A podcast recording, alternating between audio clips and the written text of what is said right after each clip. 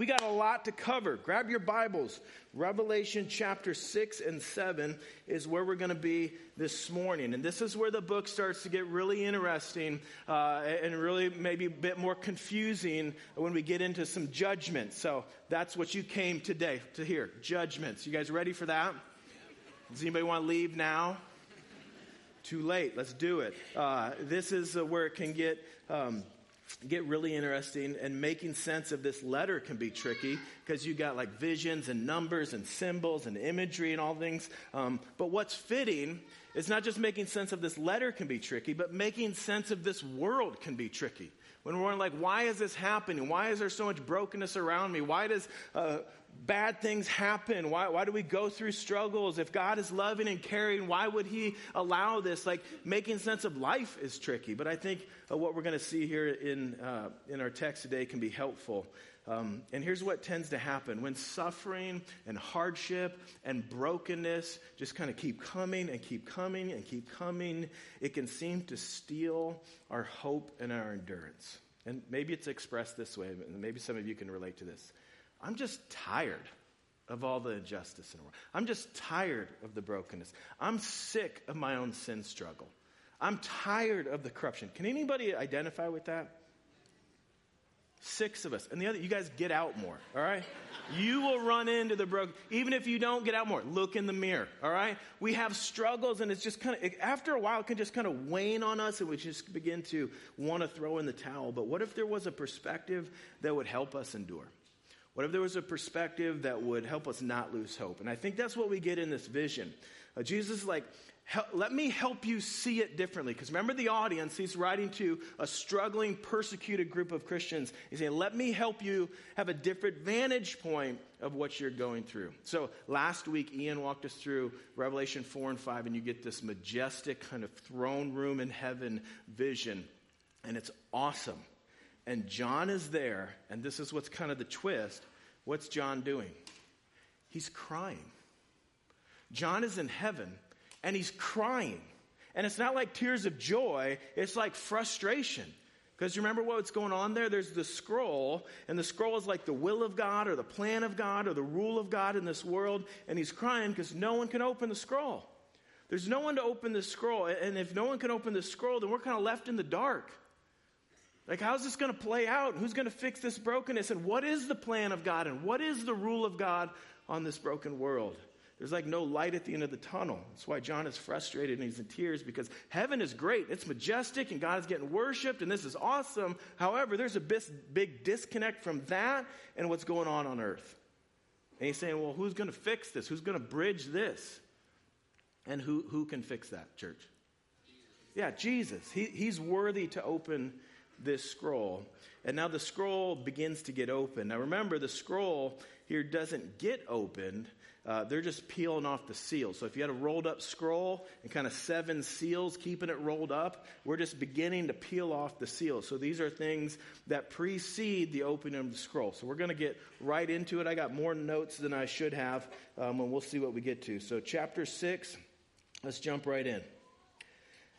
Now I watched when the Lamb opened one of the seven seals, and I heard one of the four living creatures say with a voice like thunder, Come! That's my thunder voice. That's the best I can do.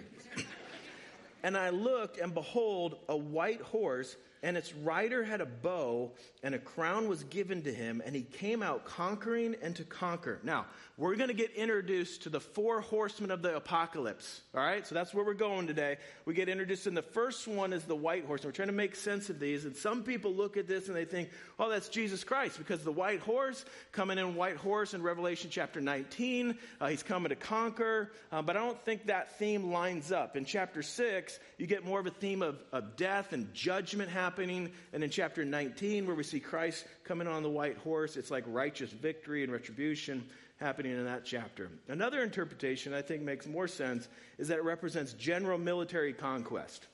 Um, just kind of this thirst for power uh, that's being kind of imposed in our world by different individuals. Um, others think, which is possible, that this also represents the Antichrist or the false Christ, uh, because the real Christ does come in on the white horse, but the cheap imitation uh, comes in on a white horse. He just doesn't bring justice and a new heavens and a new earth. He brings war and chaos and division as he tries to spread his power, even though he wasn't meant to have power. Um, but we're told that there are going to be many Antichrist. We're going to have many Antichrists, many people who oppose Christ. And a lot of people are going to try to establish their own rule. And then you get to the second horse. He says, When he opened the second seal, I heard the second living creature say, Come. And out came another horse, bright red. Its rider was permitted to take peace from the earth, so that people should slay one another. And he was given a great sword. So the red horse represents war and it follows kind of the white horse of a, of a ruler trying to uh, conquer, and he brings war with that. And then the third seal, when he opened the third seal, I heard the living, the third living creature say, Come. And I looked, and behold, a black horse, and its rider had a pair of scales in his hand. And I heard what seemed to be a voice in the midst of the four living creatures saying, A quart of wheat for denarius, and three quarts of barley for denarius, and do not harm the oil and wine. So you kind of get uh, this picture of famine. The cost of food is outrageous, and that's impacting the world in a negative way.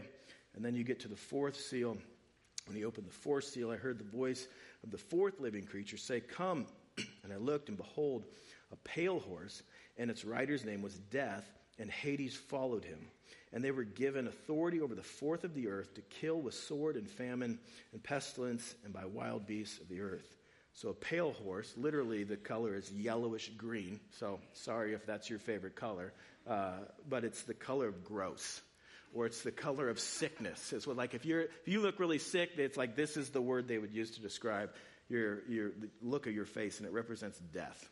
It's kind of a result of the other three things. When you have uh, bad leaders trying to uh, assert their dominance, bringing war, famine, uh, it leads to death.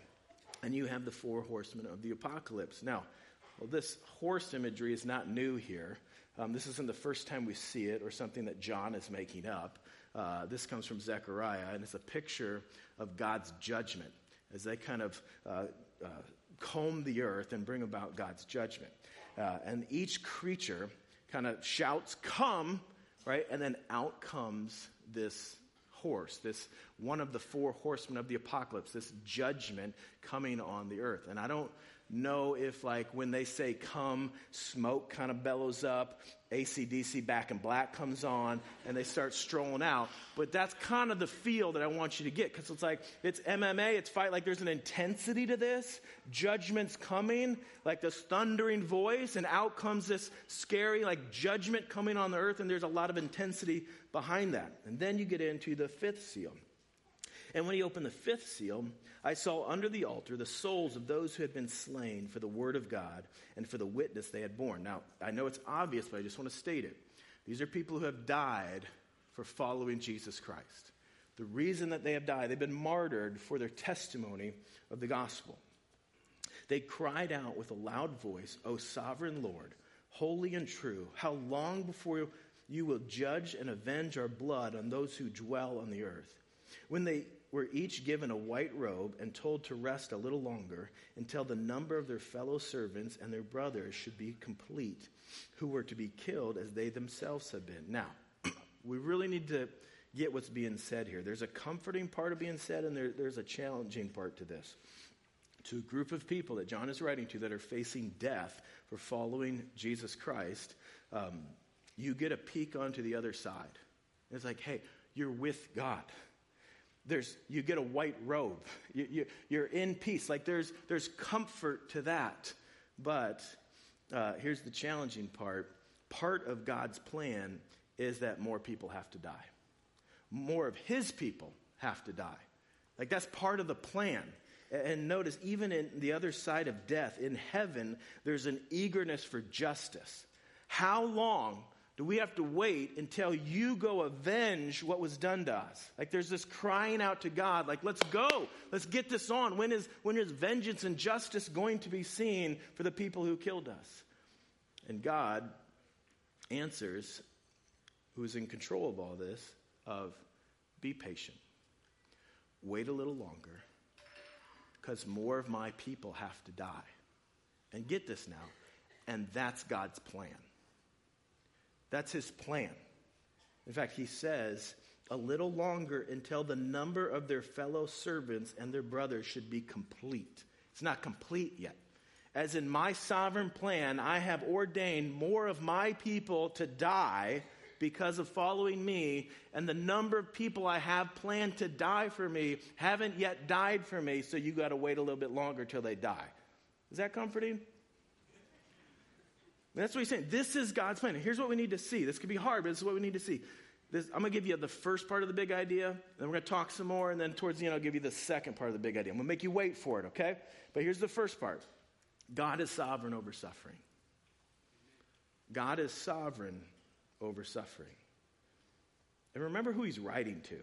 Like they're in the midst of it, like they're in a deep struggle. And he's saying, hey, God is sovereign over this. It's part of God's plan that more of you will die. When you look at the, the judgments coming of the four horsemen, they come when the seal is open. Well, who opens the seal? Jesus opens the seal. The reason they're coming to bring judgment on the earth is because Jesus opened the seal. Or you get into uh, the white horse was given a crown.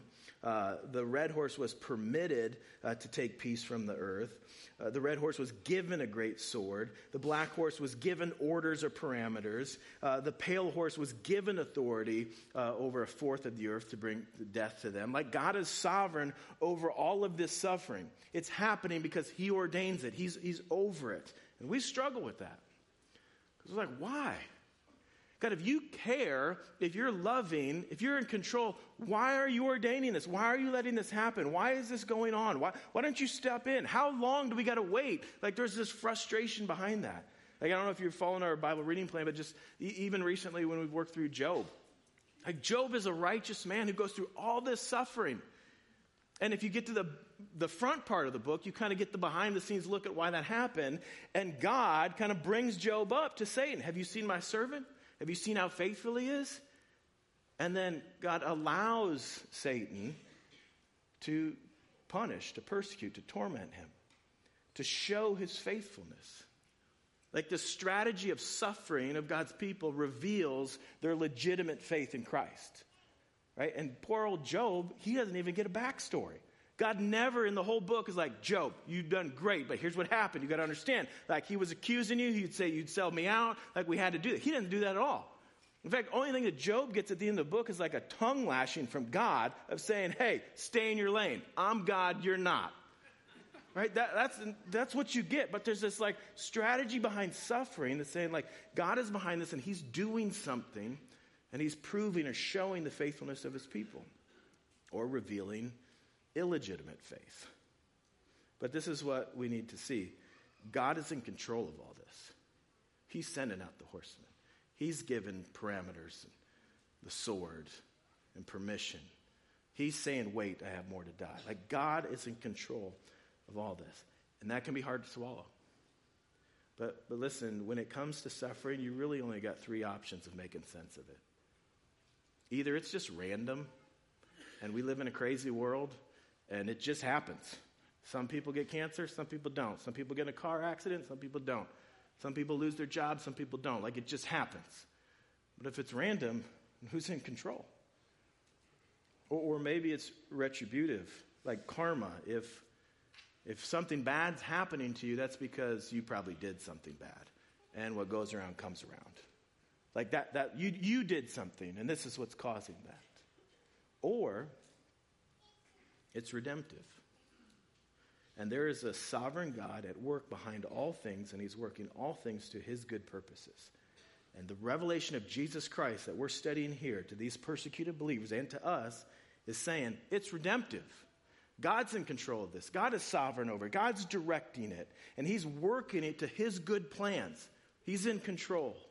So then you get to the sixth seal. He says this and when he opened the sixth seal, I looked, and behold, there was a great earthquake, and the sun became black as sackcloth, and the full moon became like blood, and the stars of the sky fell to the earth, as the fig tree sheds its winter fruit with When shaken by a gale, the sky vanished like a scroll that is being rolled up, and every mountain and island was removed from its place. Then the kings of the earth, and the great ones, and the generals, and the rich, and the powerful, and everyone, slave and free, hid themselves in the caves and among the rocks of the mountains, calling to the mountains and the rocks, Fall on us and hide us from the face of him who is seated on the throne and from the wrath of the Lamb. Who's the Lamb? Jesus, and it's his wrath, for the great day of their wrath has come, and who can stand? So, you, anytime in Revelation you get this idea of a great earthquake, like this is apocalyptic, end of the world type of language. The sky's rolling up like a scroll, the sun's blacking out, mountains are getting moved. Like this is a, a, a decreation that's happening. Creation itself is being taken apart in kind of final judgment language, and decreation is happening to make way for a new creation, right? Because what happens at the end? We get a new heavens and a new earth. In fact, one, uh, one commentator put it this way Humanity has become so perverted and has worshiped the creation over the creator, as Romans 1. Therefore, creation itself has become an idol that needs to be removed. Become an idol that needs to be removed. Like this world is just coming to end. Now, I want to just really quick rabbit trail because I think we need to address it when we're at this point in the text when it says things like this. I want to just touch on environmentalism. We just studied Genesis last time when we see the world being created and man being put in the center of the garden. And we're sub- to subdue it and take care of it and, and watch over it. And we are stewards of God's creation. We are to take care of this earth. However, when people start talking about Mother Earth and our responsibility to save her, and if we don't do something about it, we're going to destroy our planet, we are denying the sovereignty of God over his creation. Destroying earth is above any of our pay grade.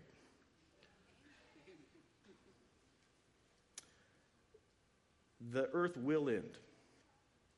This is how the earth will end, and there is no stopping it, and there is no escape. And people today in our culture make decisions with no idea of consequences. And you get this language, and he's saying, the kings of the earth and the great ones and the generals and the rich and the powerful and everyone slave and free hid themselves in the caves and among the rocks of the mountains, calling that the mountains and the rocks fall on us and hide us from the face of him who is seated on the throne and from the wrath of the Lamb. There is no escaping it. You cannot hide from Jesus Christ. You cannot escape judgment, and it's coming. And this is how the earth will end. There's no stopping it, there's no escaping it. And either what you worship will be destroyed or who you worship will be revealed. You track with me on that? Like if everything is kind of being unmade, what you worship is going to be destroyed, or God remains, who you worship will be revealed. Like when creation begins and judgment happens, it's either going to be like, no, or come on. Which is going to be your response? Now, before we jump into chapter 7, I know I'm going fast. We've got a lot to cover, and, and I don't want us to miss the main point in a lot of kind of maybe confusing text. But let me uh, point out that there's a divide in interpretation moving forward, and good and godly people disagree. So just chill out, okay? there's, there's understandable different interpretations to this. But the question is we got seven seal judgments that we're looking at. Then you got seven trumpet judgments. You get seven bowl judgments. And the question is are these like 21 separate acts of judgment happening one after another in kind of a sequential order in a small window of time at the very end of history? They're called the Great Tribulation. People think like a seven year period of time. They get that from Daniel chapter 9. We won't go into that, but there's a, there's a reason to think that from that that passage, and that's the Great Tribulation and what's happening? Or is the Great Tribulation the period of time between the resurrection of Christ and his second coming, and the seals and the trumpets and the bowls are parallel looks at life in that time period? Here's what it looks like to be a Christian in this, this time period. Or are they parallel looks at life between the first and second coming of Christ, leading up to a more intense period of persecution? I tend to think it's the last one. But even that, there's some difficulty of like, uh, well, it gets more intense for who? Because if you're a Christian living in Sudan, you're like, it's pretty intense. Right? But if you're like homeschooling in Montana, you're like, this is great, right? But, but you do seem like there's this escalation of intensity that's happening. And one of the reasons I tend to think that is if you turn over to Matthew uh, chapter 24 in the Olivet Discourse, um, this is what Jesus says to his disciples. Starting in verse 3, he, Jesus, sat on the Mount of Olives, and the disciples came to him privately, saying, Tell us when will these things be, and what will be the sign of your coming and of the end of the age? And Jesus answered them, See that no one leads you astray. For many will come in my name, saying, I am the Christ, and they will lead many astray. Seems kind of like the white horse. And you will hear of wars and rumors of wars, kind of seems like the red horse. See that you are not alarmed, for this must take place, but the end is not yet. For nation will rise against nation, and kingdom against kingdom, and there will be famines, kind of like the black horse, and the earthquakes and, various places, and all those kind of result in death from people. And these are but the beginnings of birth pains. So I don't know, on our staff, we've had a lot of new babies. I don't know how it is going in here, but if it's the beginning of birth pains, what does that tell you? A lot of labor left, right? There, there's more to come. Verse 9, he says, Then they will deliver you up to tribulation and put you to death. Sounds like the fifth seal. And you will be hated by all nations for my name's sake. And then many will fall away and betray one another and hate one another, and many false prophets will rise and lead many astray. And because lawlessness will increase, so there's an increasing of lawlessness, the love of many will grow cold, but the one who endures will to the end will be saved. And this gospel of the kingdom will be proclaimed throughout the whole world as a testimony to all nations, and then the end will come. So, what he's saying is like, okay, think about this. When Jesus was asked by his disciples about this end of the age, his counsel to them was, hey, well, don't be fooled. Okay, so take, take a deep breath. Don't, don't get tied up in things like, don't be fooled. And he's saying there's a lot of stuff that's got to happen before the end comes. And then he goes on to describe wars and suffering and persecution and famine and martyrdom and all along the spreading of the gospel to the ends of the age, to the ends of the earth. And you're like, well, doesn't that kind of describe our history? Like from the time Jesus ascended, what has been happening? There's been persecution, there's been famine, there's been uh, evil people trying to exert their power, there's been uh, f- uh, oppositions, and there's been the unstoppable spread of the gospel through it all. Whether it's in the Amazon forest or Papua New Guinea or Rome itself, like the gospel is just going forth and it's unstoppable. And then you'll see an increase in lawlessness. Or like birth pains. It's going to get more intense and more intense and more intense. Then you have a baby, right? And then the Lord comes, and then new life happens. So, this image that I think we're getting in these seals is like a, a picture of life on earth under judgment. Like, this is what it looks to follow Christ under judgment. But John is about to get a different vantage point of it that I think is helpful for us in enduring that. So, then you get into chapter 7. This is what he says. After this, I saw four angels standing at the four corners of the earth, holding back the four winds of the earth, that no wind might blow on earth or sea or against the tree. Then I saw another angel ascending from the rising of the sun with the seal of the living God, and he called with a loud voice to the four angels who had been given power to to harm earth and sea, saying, Do not harm the earth or sea or the trees until we have sealed the servants of our God on their foreheads. So you got four angels holding back the four winds of the earth so that the earth will not be harmed. So think about this. This can't be chronological because the earth was just destroyed at the end of chapter 6. So when he says, after this I saw this, it's not like after that happened, then this happened. That just wouldn't make sense. What he's saying is, after I saw this, then I saw this. So after I saw chapter six and all the judgment, it was like, okay, come look at it from this vantage point. And when I look at it from this vantage point, I see something different. I got a different look at it. He gave me a different vantage point to this. After I saw judgment in chapter six, I come over and I get a different vantage point and I see the restraint of those judgments happening. There's angels holding back the, these winds. Don't, don't do it yet. Not, not until everyone sealed by God is, is rescued. So it's like these creatures call out these horsemen, but these, they also got a leash. They're like, all right, you're coming out, but you're on a leash. So the harm is limited because God is sovereign over it, and it's limited until the servants of God have been sealed on their foreheads. Now, we'll get into this more uh, as we get into the mark of the beast, but this is what you need to know. In the book of Revelation, you either get marked by the beast or you get marked by God. You're either going to be marked by the beast or you're going to be marked by God. And there's a little bit of like, pick a side. Pick a side. Do you want to suffer now and be rescued by God? Or do you want to fit in now and be judged by God? You choose. Pick a side. That's kind of like, are you going to be marked by the beast or are you going to be marked by God? And it's kind of put before people. But there's no more country music Christianity. You know what, I'm, you know what I mean by that?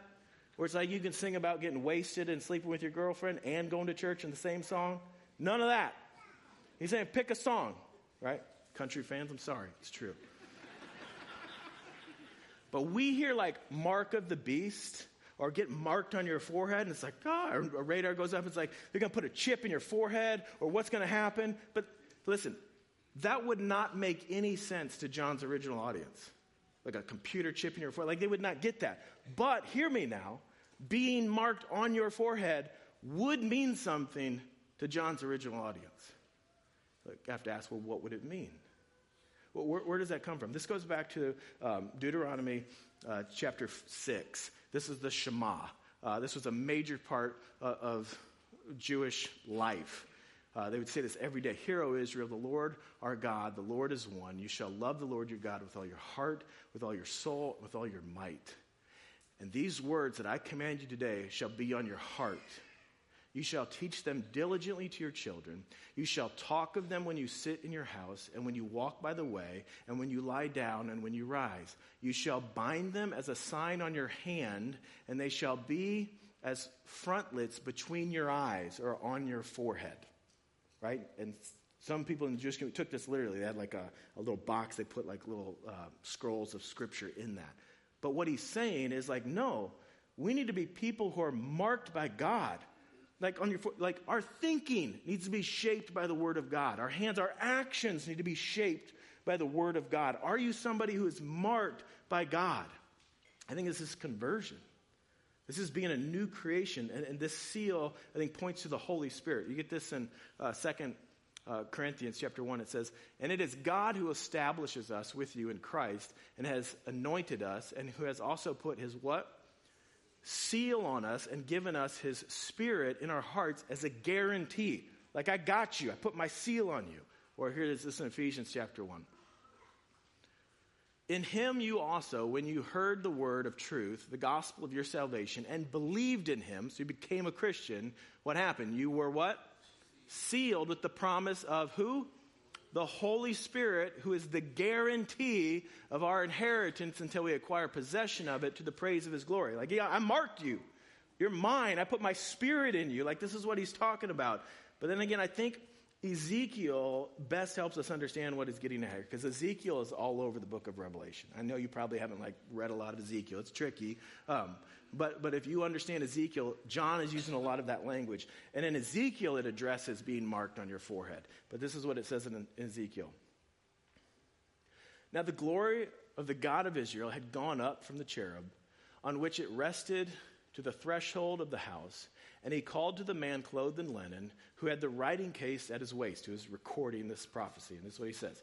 And the Lord said to him, Pass through the city, through Jerusalem, and put a mark on the foreheads of the men who sigh and groan over all the abominations that are committed in it. It's like, all right, well, what does it mean to be marked on your forehead? What, what is he getting at? Who is marked? He's like, people that sigh and groan over the sin that's happening in our world. It's like, that's a sign like my people. People that are not okay with sin. People, when you look and you see injustice and you see sin struggles and corruption and sexual immorality happening all around you, and there's something in you, it's just like, come on. Are you kidding me? You're just frustrated with the brokenness in our world. It bothers you. God's like, those are my people. Those are my people. So we have a lot to groan about and sigh about in our world. What is great about our cultural moment is there's no more sitting on the fence. Like the more our society gets secular, the more it's like, Pick a side. Like, are you going to be marked by this world or are you going to be marked by God? Are you going to fit in now and be judged later or are you going to suffer now and be rescued later? What team are you on? Pick a side. And, and listen, guys, I want you to hear this. In our culture, Christianity is going to become less popular and more potent. It's going to become less popular and more potent. What I mean by that is in our society, you're not going to get like social points for being a Christian. Like that term will be used more derogatory. But those that are, like they're going to groan over evil. They're going to hate it. They're going to see Jesus as king of, of all of their life. It's going to be like none of this lukewarm stuff. It's going to be less popular, but it's going to be more potent. And they're kind of in this kind of cooking of, of testing and judgment. And he's saying, hey, this struggle, it's a revealer. Like my people are going to, they're going to be shown true and faithful in this. But what is uh, John is being shown here that we need to get is that evil will be restrained until all of God's people are saved, until they come to faith. So, yeah, there's suffering, but there's also a seal. So, yeah, there's suffering, but there's also like, yeah, but I got you. Like, you're mine. I marked you. I, I got, I'm able to rescue you. That's what is being seen here. And then, then he says this And I heard the number of the sealed 144,000 sealed from every tribe of the sons of Israel. And then you get this listing of 12,000 from each of the 12 tribes. That's where you get the 144,000. But here's the question Is that a literal number or a symbolic number? Is that talking about a literal group of ethnic Israelites that will get saved in the future, or is that a symbolic number of the kind of the completion of God's people? Because then you jump over to uh, verse 9, and he says, After this, this is right after the description of the 144,000 of the 12 tribes. It says, After this I looked, and behold, a great multitude that no one could number from every nation, from all tribes and peoples and languages, standing before the throne, before the Lamb, clothed in white robes. So is this a description of the same group of people or a different group of people? Now, I'm going to say that good and godly people disagree. So you're like, I think it's the same group of people, and I think there's some clues in the text that make us con- conclude that. But if you go back to the listing of the 12 tribes, it's not listed this way anywhere else in Scripture. And you're like, well, did John get it wrong? I doubt that. Uh, he knows his Old Testament, it's all over the book of Revelation. So why does he do it different than it's done everywhere else in the Bible? Well, you got to ask, well, what is different about it? And what does that mean? Well, Judah, the tribe of the Messiah, is listed first instead of Reuben, the oldest. And it's like saying, hey, there's a new chief over these people. He leaves out Dan and Ephraim, who are connected to idolatry in Israel's history. And it's like saying, hey, it doesn't matter who your dad is, this is about faithfulness. And then there's the promotion of tribes from, that descended from concubines over the sons of Leah and Rachel, and Gad, Asher, and Naphtali, as in to suggest that those who were once excluded from privilege are now included. So what he's saying is, hey, this is a new look of the people of God. It's God's people. It's just different than what you might expect. And it's also a pretty specific, round, big number like 144,000, you got 12,000 for the 12 tribes. And what he's saying is there is a completion of every tribe. There's a fullness of God's number that's come in, and God's people are saved, and it's a big bunch of people. But it's different than what you might expect. And then you get into verse 9, and notice it says, I heard the number 144,000, but then I saw a great multitude um, of every tribe, tongue, and nation. Just like over in chapter 5, I heard a lion, but I looked and I saw a lamb. It's like, so what, what was it? Was it a lion or a lamb? You betcha. and then you get here and it's like, well, what is it? Is it the 144,000 or a great multitude of every tribe, tongue, and nation? Yep. And, and you're seeing, like, hey, I, I heard this, but then I, I looked and it was different than what I expected because I heard about a lion and I saw a lamb and well, that caught me off guard. And then I heard about the, like every tribe of Israel's people being complete and the people of God. But then I looked at it and that's different than what I expected. It's like, yep, It's different than what you expected. The people of God are made up of every tribe, tongue, and nation all across this globe. And it happens because of the advancement of the gospel everywhere, like Jesus said. And this is a result of the gospel being proclaimed to the whole world. And guys, notice the diversity of God's people. He is Lord of all people. All people. And diversity is a Christian thing, it's a kingdom of God thing. But notice what unifies this diverse group of people. Because this is what I think the world doesn't get. How, how are a diverse group of people so unified? And what would do that? Laws? How, how does this like group that speak different languages, that look different, that have different cultures, kind of brought together? What unifies them? Is it their language? No. Is it their culture? No. It's their clothes. You're like, just kidding, but not really. Here's what he says.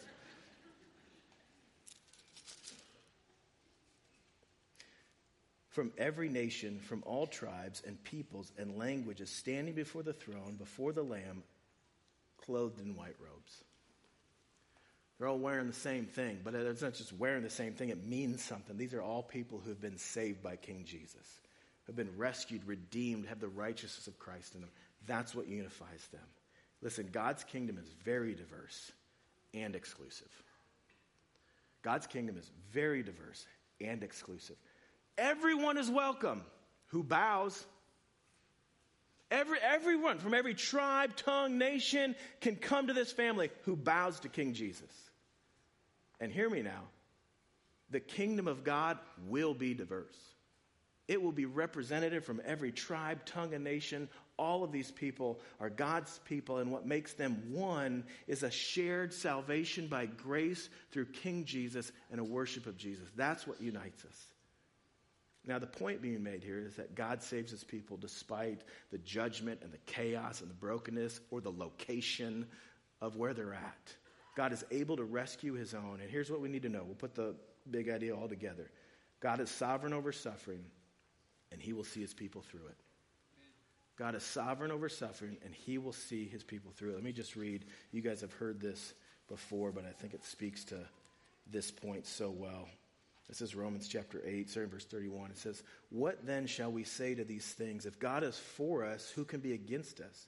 He who did not spare his own son, but gave him up for us all, how will he not also with him graciously give us all things? Who, who shall bring a charge against God's elect? Is it, it's God who justifies. Who is to condemn? Christ Jesus is the one who died, more than that, who was raised, who is at the right hand of God, who indeed is interceding for us. Who, sh- who shall separate us from the love of Christ? Shall tribulation that he's speaking about here, or distress, or persecution, or famine, or any one of those horses? Or nakedness, or danger, or sword, as it written, For your sake we are being killed all the day long. We are regarded as sheep to be slaughtered. No. In all these things, what are these things? This great tribulation, this persecution, this distress, this famine, this opposition, all those things where you think we're losing, we are more than conquerors through him who loves us. For I am sure that neither death, nor life, nor angels, nor rulers, nor things present, nor things to come, nor powers, nor height, nor depth, nor anything else in all creation will be able to separate us from the love of God in Christ Jesus our Lord. God knows how to save his people. Like, no matter what they're going through, God is sovereign over suffering, and he will see his people through it. And if we don't get that, we will be overwhelmed by what we go through. And it'll suck the hope out of us, and it'll challenge our endurance. And the attitude that will begin to reign is I'm just sick of this. I'm just tired of this world. I'm just done with it. I can't even anymore. And we're just kind of just zapped with it. But John, who sees this like chapter 6, like overwhelming opposition and persecution and famine, and more people have to die. He's like, okay, John, let me just give you a different vantage point. If you could come over here and look at this, I want you to see this. Their evil is being restrained. And it's being restrained until all of God's people are saved. And God knows how to save his people no matter what kind of chaos is going on in this world. So, how should we respond in this? Look how it keeps going. So every nation and all the tribes and peoples and languages standing before the throne and before the Lamb, clothed in white robes, with palm branches in their hands, and crying out with a loud voice, Salvation belongs to our God who sits on the throne and to the Lamb. And all the angels were standing around the throne and around the elders and the four living creatures, and they fell on their faces before the throne and worshiped God, saying, Amen, blessing and glory and wisdom and thanksgiving and honor and power and might be to our God forever and ever. Amen. So here's what you do. What do you do in the face of hardship and difficulty and chaos and brokenness? You sing. Now, stay with me here because, like, well, I don't see, like, okay, you get in chapter six this picture of struggle and judgment. And then in chapter seven, you get this picture of salvation and worship. And they're meant to go side by side.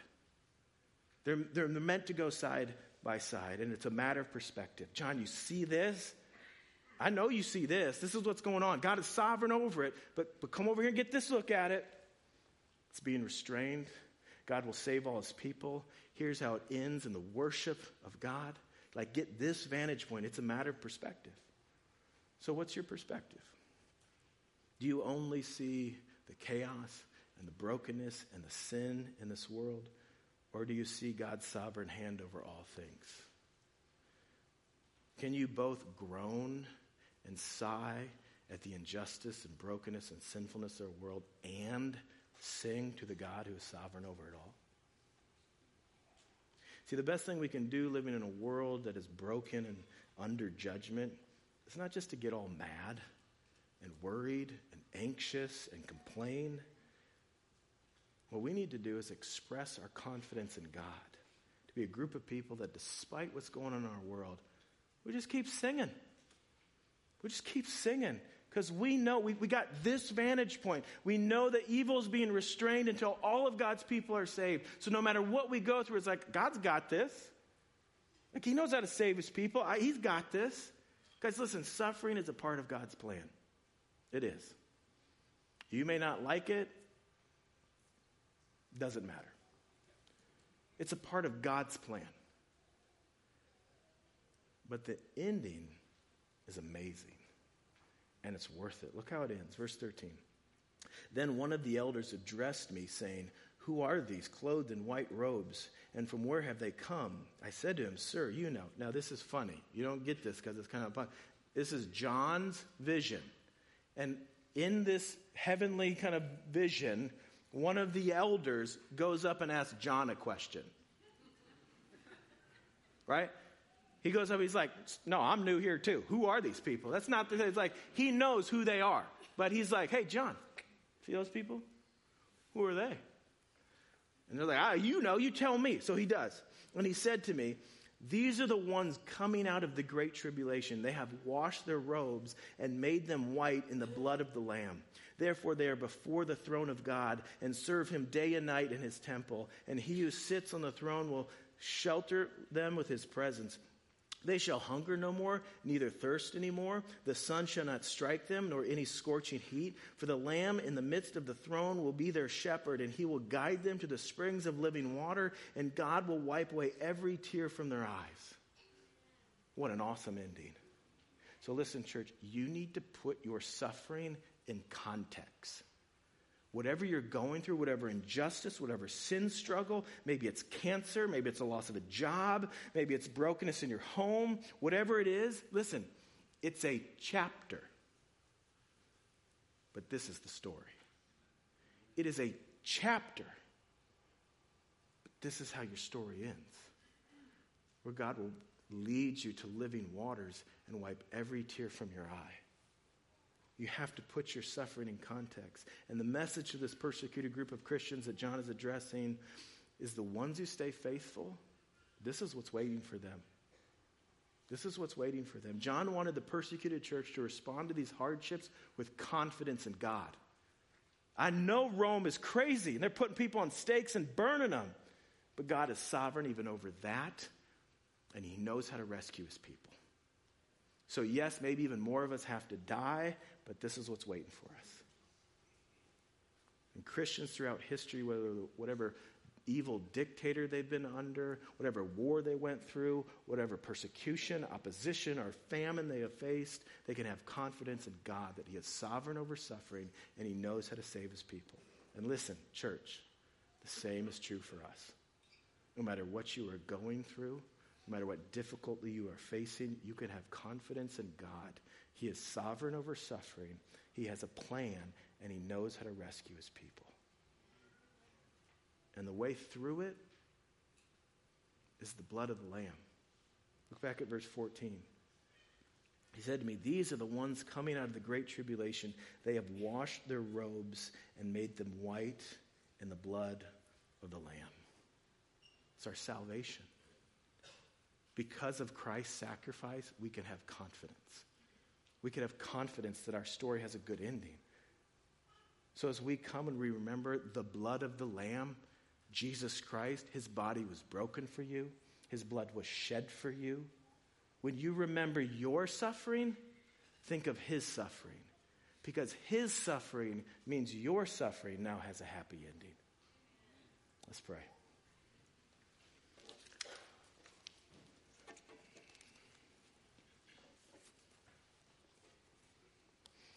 Father, we know that you first loved us.